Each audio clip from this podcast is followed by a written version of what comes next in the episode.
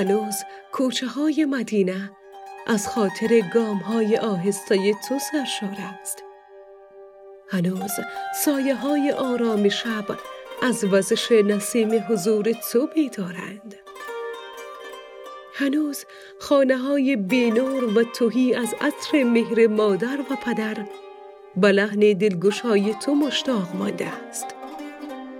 کسی چه می‌دانست که آن شعر شبانه نان و تعام از قلب قزل سرای نوازش توست که میتراود.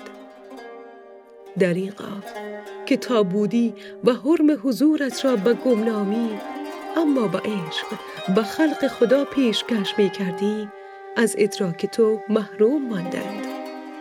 حالا پس از رفتن تو یک شهر به اندازه همه آن چشیدگان جرعه های تو تنهایی خیش را مرسیه می و مویه می کند. آن دلگرمی که در یأس فروتن دلها از جانب تو می دمید و شفافیت آب را بر روان خشک و خسته آنها می بخشید حالا از دست رفته است و تو پرواز کرده ای به آشیان مرغان بهشت وقتی زبان می گشودی گره فرو بسته صدها هزار پرسش بی امان می گشود و دفتر پربرگ ندانسته های اندیشه انسان سطر به سطر از واجه های معرفت و بلوغ هستی می گرفت. این کاروان بلند علم است که از باغستان روشن دریافت های تو آغاز شده و تا مرز تیرگی های جهل آدمی توشه های دانایی و حکمت را روانه کرده.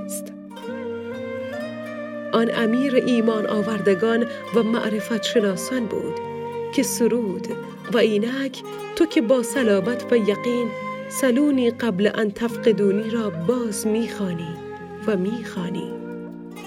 ای امیر فضل و بزرگی و هنر تاریخ پرحجم روایت و نقل به آن ده ها هزار جستجوگر و راوی سخنهای جانانه تو که در خیش دارد و خود میبالد به آن مرواریدهای نهفته کلامت که در حافظه دیرینه خیش عزیزانه محفوظ داشته است ای صادق آل نبی اکنون ماییم و میراث فاخر سخنهای تو که بسان گنجینه رشد و آسمانی شدن ما را و همه را و همیشه را فرا می‌خواند.